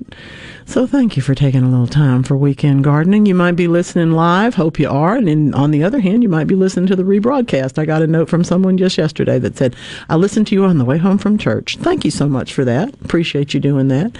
There's also podcasts, there's also on demand. Um, I should tell you that there's a little feature of the podcast. You do get another little tip from me, so that's that's interesting. Another little bit of bit of info to add to your knowledge. And technically, if you're listening to the podcast, you are taking part in time travel because we're communicating to you from the past. That is true. That is very very true. I, I try not to frighten people with that, but our voices do go on into infinity. So when you are on your rocket ship in the year, oh, I don't know, 25, 25. we'll still be out there. Hey y'all, how y'all doing? Judy in Lowndes. This is a beautiful gardenia. Oh, I just hate that part of it's not doing well. What we're looking at, of course, is the problem with gardenias and so many other shrubs is that they may have been damaged, but you don't see it for as much as a year. You might see it a few months later, you might not see it for a year. Go to the part that is dead and look down at the bottom. You'll probably find a crack down in the base of the plant down there on that where that part is joined to it, that, that particular stem or that particular branch. That's usually an indication that it froze and then it thawed and then it continued to grow right up until it couldn't. So don't prune it now. Um, the the time to prune gardenias is after their first spring flush of flowers, whether that's May or June, whenever it happens, and that's really the time to do that pruning. If the area is completely dead and you don't like it, you don't want to look at it, sure you can take off anything that's completely dead, but just don't overdo it because you could impact the rest of the plant. Okay, okay. Um, Greg, I don't think we needed to know this.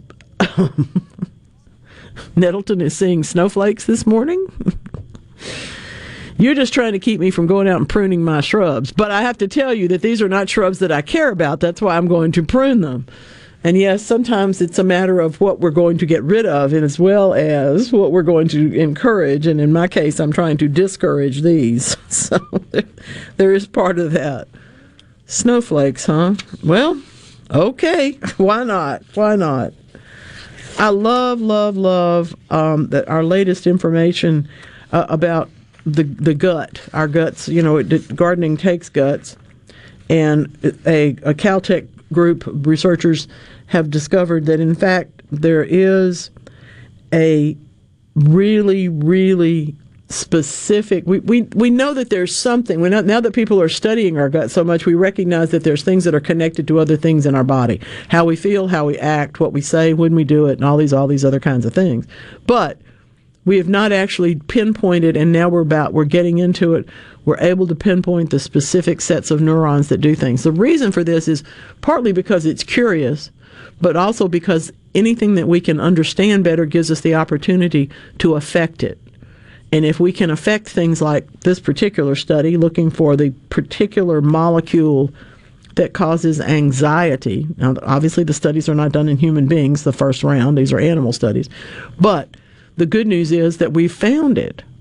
So, if we can isolate the anxiety molecule and somehow suppress it, think how much better we would be as a human race.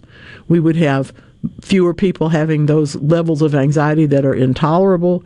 And frankly we might have just we might be able to just lower the temperature so to speak of the entire planet. This would really be terrific. Um, I, I never, I never knew that there was such a thing as the Nelly Soux Professor of Microbiology, but now that I do, I'm very happy that they're doing some work on gut bacteria and anxiety. Why not? It's important. Something that everybody needs to know more about. Stephen is wondering if uh, he started his tomato seeds too early in Corinth. Well, it depends on when you did that because if you think about it, by the end of March, you're going to be want to you're going to want to be able to transplant some of those out there, and it does take about six weeks. So if you started in mid February, no, you did fine. On the other hand, if you started in mid January, you're probably going to need to move them up into slightly larger containers and grow them on for a little bit before you put them outside. It, it'll just be too cold in Corinth. But what a good question. We we lit, we always have to back up from the time. And so, for example, if you want to, let's talk candelabra plants. One of my very favorite summer annuals. You grow it from this big old fat seed, but if you wait and plant that seed where I live, in the ground, when the temperature warms up, you'll never get the flowers at the other end of the summer. So that's why people start them early in indoors and then get a nice, you know, grow it in a four inch pot or something and get a plant that's six or eight or ten inches tall to be able to p- transplant outside. Tomatoes, you don't want them to be quite that big, but you still want to understand that you can't plant them until the last danger of frost is passed, unless you're growing in containers and intend to cover them up and take care of them that way. Okay? Okay.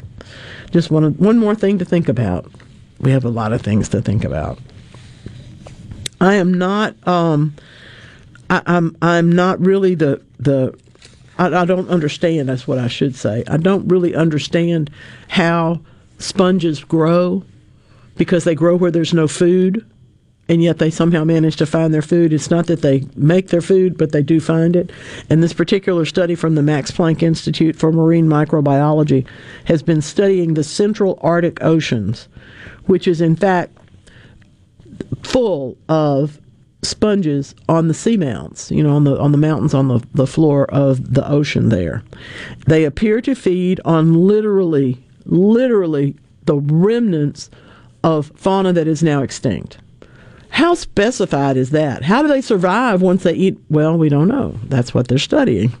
Micro, microorganisms support the sponges, and it really, they, they in turn eat the sponge, and the sponge in turn eats what's extinct, what's still there, the, debris, the debris, the debris.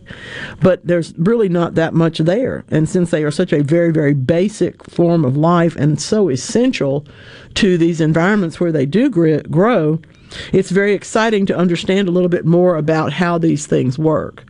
Um, it's it's the same thing you you've probably seen the, the the food chain, you know, where the little thing gets eaten by the big thing, gets eaten by the bigger thing, and eventually by the human. Those are all true. And when we lose things at the bottom, like the sponges and the microorganisms, what's going to feed the next level? And so that's how that's one of the reasons for doing this particular um, study into these little hot spots, which are so odd. But why not? I mean, apparently they're huge. I like that. I'm I'm fascinated by that. I don't really understand how that it's there has to be a certain understanding that some things happen because of the way they are put together that is beyond my understanding. And that's one of them. Here's one too.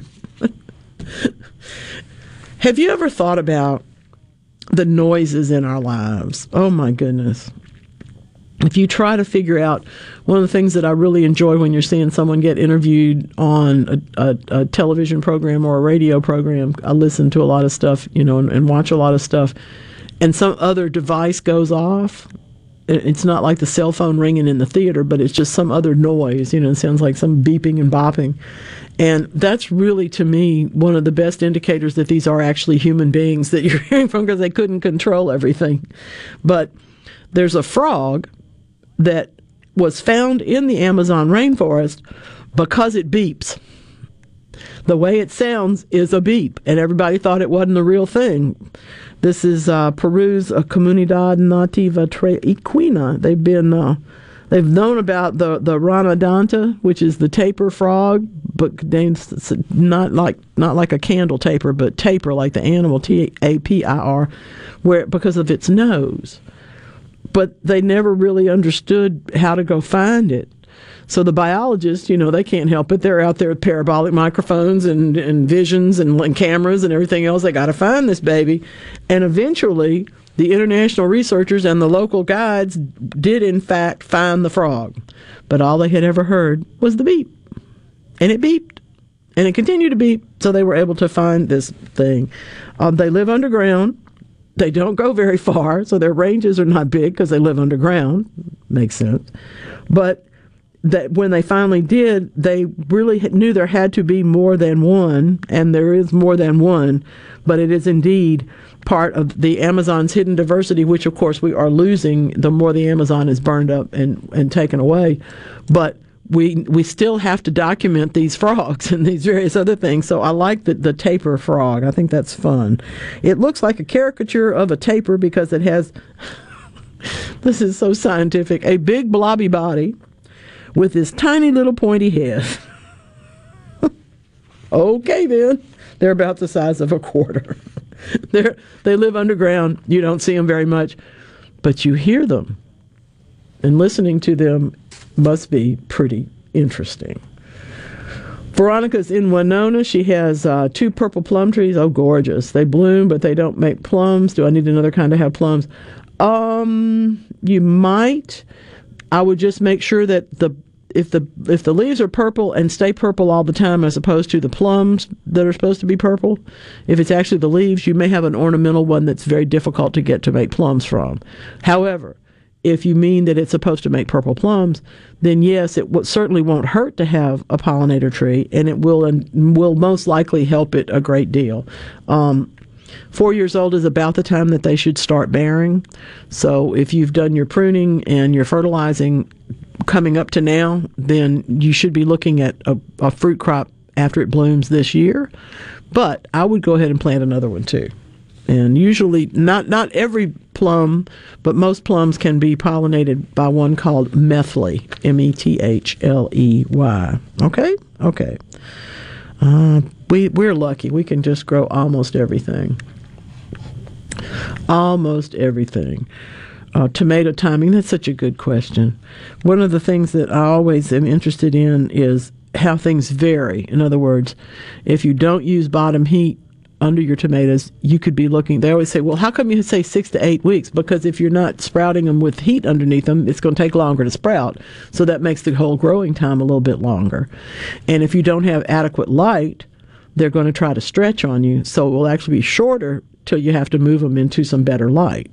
So there's there's things that you, you can't really go much shorter than six weeks to produce a tomato plant, but you you sometimes do have to go a little bit shorter or a little bit longer. So it just depends on what your how your practices as well as the whole thing.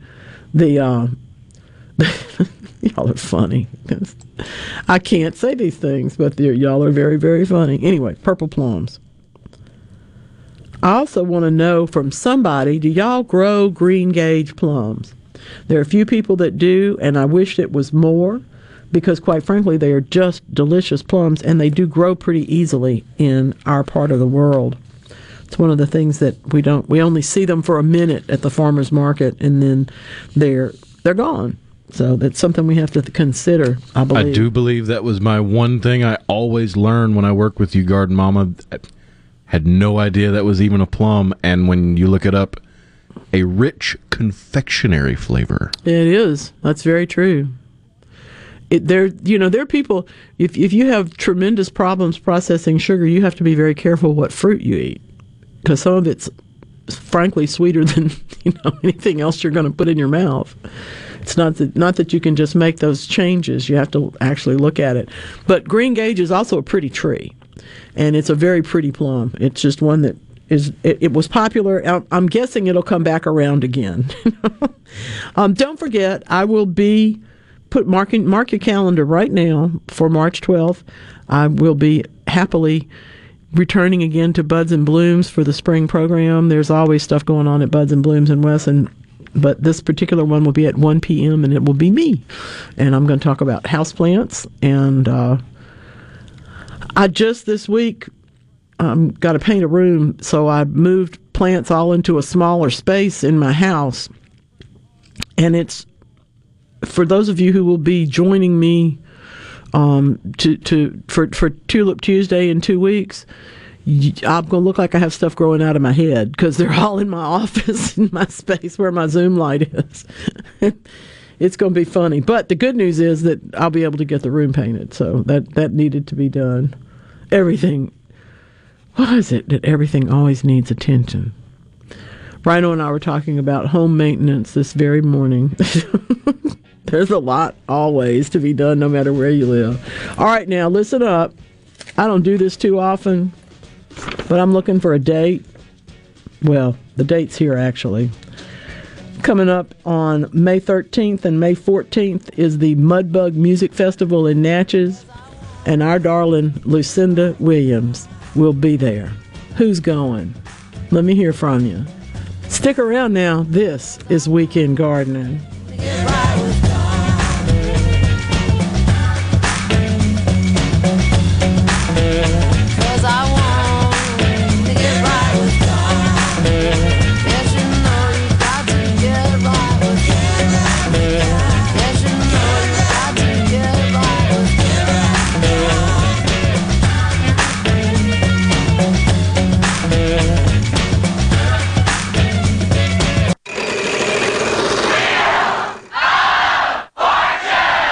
Right, now you can play Wheel of Fortune practically anywhere. With the Wheel of Fortune scratch off ticket from the Mississippi Lottery, you can win up to 17 times on a single ticket. The top prize is a cool $100,000. It even has its own second chance promotional prizes. You can win trips, prizes, and yes, even more cash. Get your Wheel of Fortune scratch off tickets today and have fun, y'all. Gambling problem? Call 1 800 522 4700. This is Dennis Stevenson, Director of the Motor Carrier Safety Division of the Mississippi Department of Public Safety. The Highway Patrol, in conjunction with the Federal Motor Carrier Safety Administration, is conducting big rig road checks for safety each month throughout the state for motor vehicles. Troopers and truckers working together to keep our roads and highways safe. Since the program began, we have issued over 15,000 citations to ensure that everyone is safe on the road. Troopers and truckers working together to keep our Mississippi roadways. It's that time of year when love is in the air and you just crave something sweet. Valentine's Day.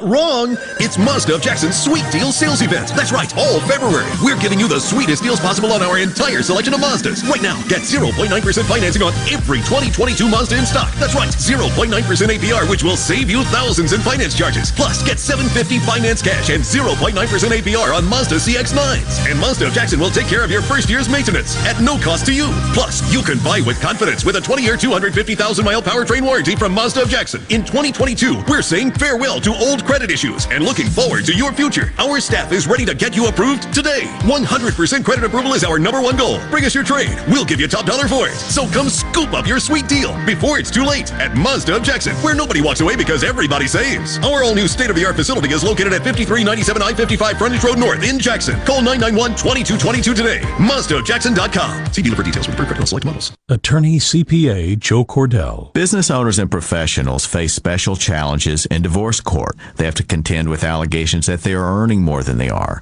coupled with claims on their business or practice itself. Clients with assets depend on their divorce lawyer's skills in these matters, and that's why it's so important to hire someone that has those skills. Online at CordellCordell.com. Office in Richland, Mississippi. Free background information available upon request. Joseph Cordell, licensed in Missouri and Illinois only. Are the trees and shrubs running your yard instead of you? Let the tree professionals at Baroni's Tree Pros take out your problem limb by limb. Baroni's Tree Pros is your complete tree, shrub, and stump removal service. No job is too big for the tree professionals at Baroni's Tree Pros. And with our superior cleanup, you can't go wrong. Baroni's Tree Pros, 601 345 8090. 601 345 8090. That's 601 345 8090 or online at baronestreepros.com. That's baronestreepros.com. Magnolia Health is made for Mississippi. A statewide network of specialists and primary care physicians at more than 17,000 locations, community outreach programs, and quality jobs for nearly 400 Mississippians. Our commitment to building healthier communities in Mississippi has never been stronger. Learn more at magnoliahealthplan.com slash benefits. Tax refund? Spend it on something you really need. A set of Kenda tires from Gateway Tire and Service Center. With each and every Gateway tire purchase comes free flat repairs, free rotations, free road hazard, and free tire balancing. Plus, with four locations near you, we'll make sure you and your new Kenda tires are back on the road fast. If you need mechanical repairs, visit your Jackson or Yazoo City Gateway Tire for brake work, AC tune-up, suspension service, and so much more. See complete details online at gatewaytire.com. That's gatewaytire.com. Thank you.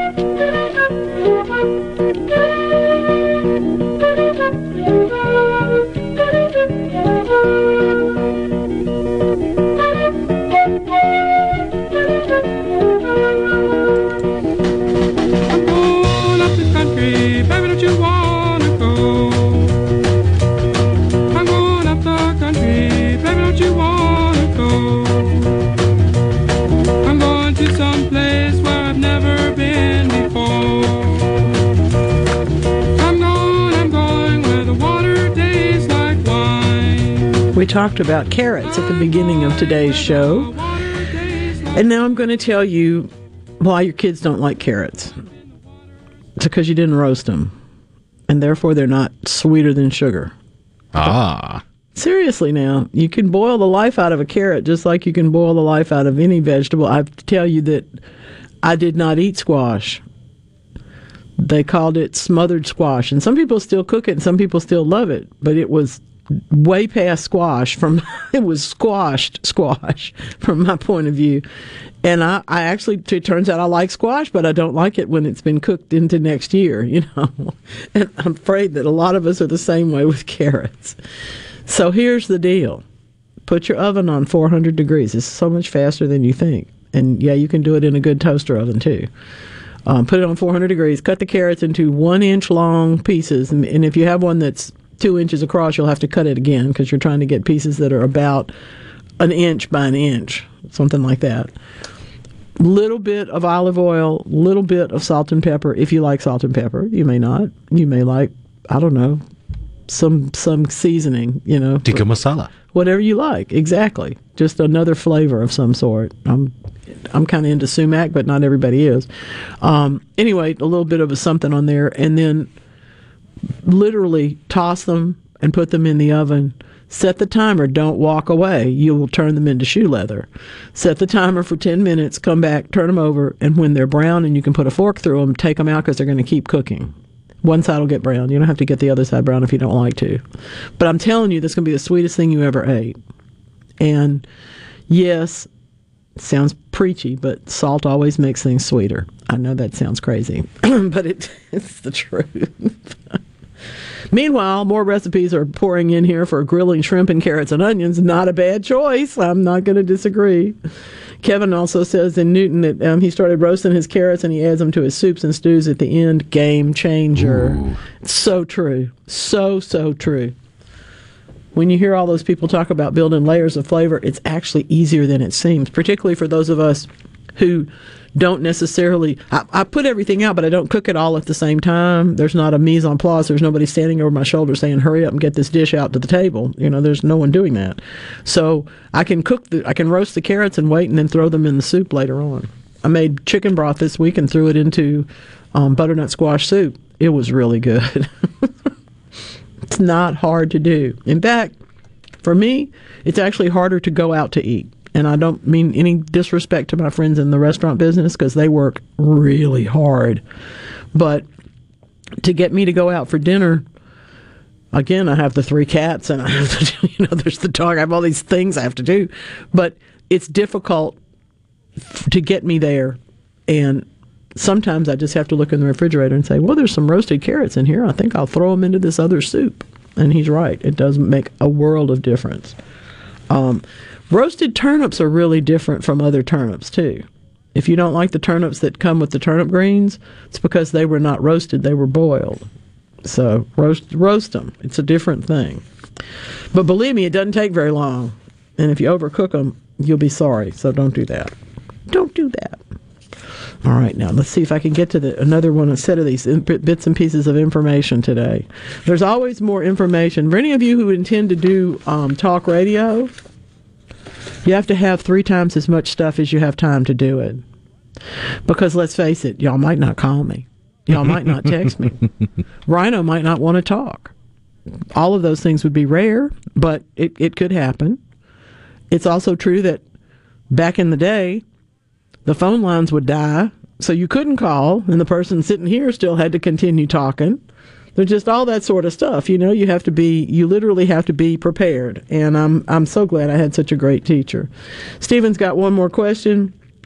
Is it okay to mix fruit trees in my yard? Um, yeah, as long as you're not, as long as you're not trying to prevent pollination. For example, if, if you wanted, if you wanted to segregate your plums one one variety of plums from another, or if you wanted to segregate persimmons from the from from improved varieties, you were trying to keep wild varieties and, and, and improved ones too. You'd need to separate those.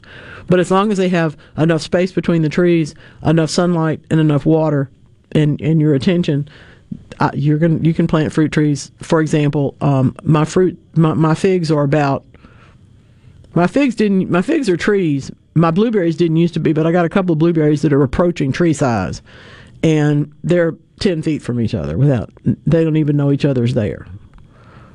Get much closer than that, you're going to have some competition problems. Um, interestingly. Yep. Oh no! Now he's going to make me. Oh, oh, goodness gracious. Now, see, Kevin, you agree with me about carrots, Kevin and Newton.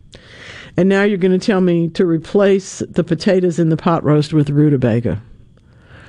No! no! I'm sure it's wonderful. I could even eat parsnips occasionally. But, oh my goodness. That's a hard one. It is a different flavor. You're exactly right. It's a different flavor. Um, I can't always cook it better at home, but you know, it's a. I, I got to tell you, Ken, I I can't always cook better at home. I'm just often at home. I need some food. So. Brian, you were cooking something I saw on Twitter this week that was um, I, I, I was tickled, and I wish now I could remember what it was. But what you were Well, I've done a couple. I've done the deer strips. I've done a shrimp salad. I've done uh, you several were, things. you were cooking shrimp, but I just can't remember what I thought was so cool about it. Probably the the way you were cooking them. It just looked like you knew what you were doing, and I like that. If I'd known you'd had the deer strips, I would have called you. but well, the deer strips are really simple. If you've got deer steaks, because usually deer steaks are a little bit smaller than than beef steaks, but Yeah, yeah. take them and cut them into about quarter or half inch wide strips, as long as the the steak is. Try to cut with the grain so it's a little easier to chew. You don't have to tenderize them or anything. Just batter them, and you can batter them however you want to. You can Hmm. do a simple flour batter with just salt and pepper, or if you want to egg wash it and panko it and all that kind of, you can do whatever you want. Just get your grease good and hot, about 350, 375. Batter them, throw them in there, and once you get a system going, you can get about five or six of them battered by the time the ones that are in the grease need to come out. No, I'm sorry. because it only takes about a minute, minute and a half in the now grease. I'm really hungry. This is dangerous. But yeah, you you let That those sit on a, on a rack and dry out a little bit, and mm mm mm, they're good stuff. Jeff says that uh, we should cube the turnips and bread them with cornmeal and skillet fry them like okra.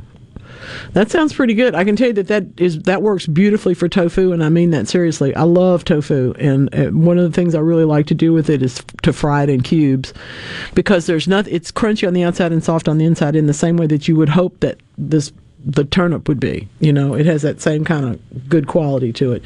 Don't get upset because I said tofu, y'all. Wake up.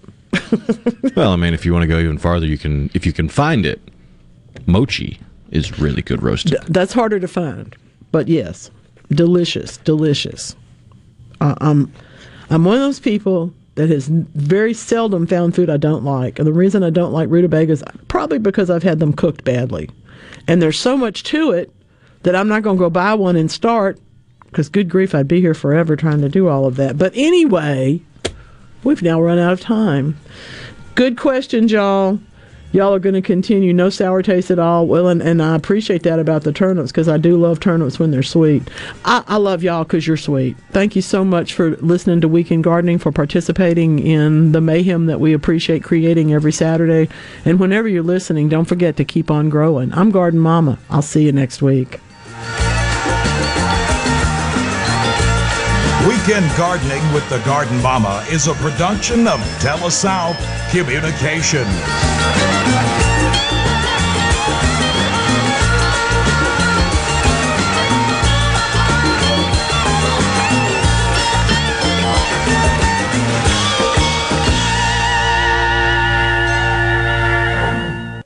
Time to take a road trip down to the coast for CPR Fest 20. Outside on the grounds of the Mississippi Coast Coliseum, Saturday, April 2nd. Starring Mississippi's own Three Doors Down, live.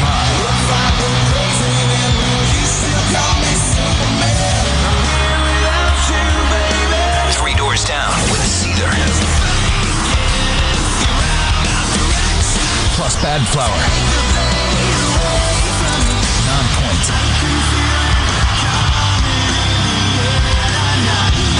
Society. And special guest Giovannie and the Hired Guns. And check out the best local music in the state on the CPR Fest homegrown stage. A very limited number of reserved seats are on sale now. General admission tickets just $35 plus Ticketmaster fees. Don't wait. Get yours now at Ticketmaster.com. It's the biggest rock show of the year. Saturday, April 2nd, outside of the Mississippi Coast Coliseum in Biloxi.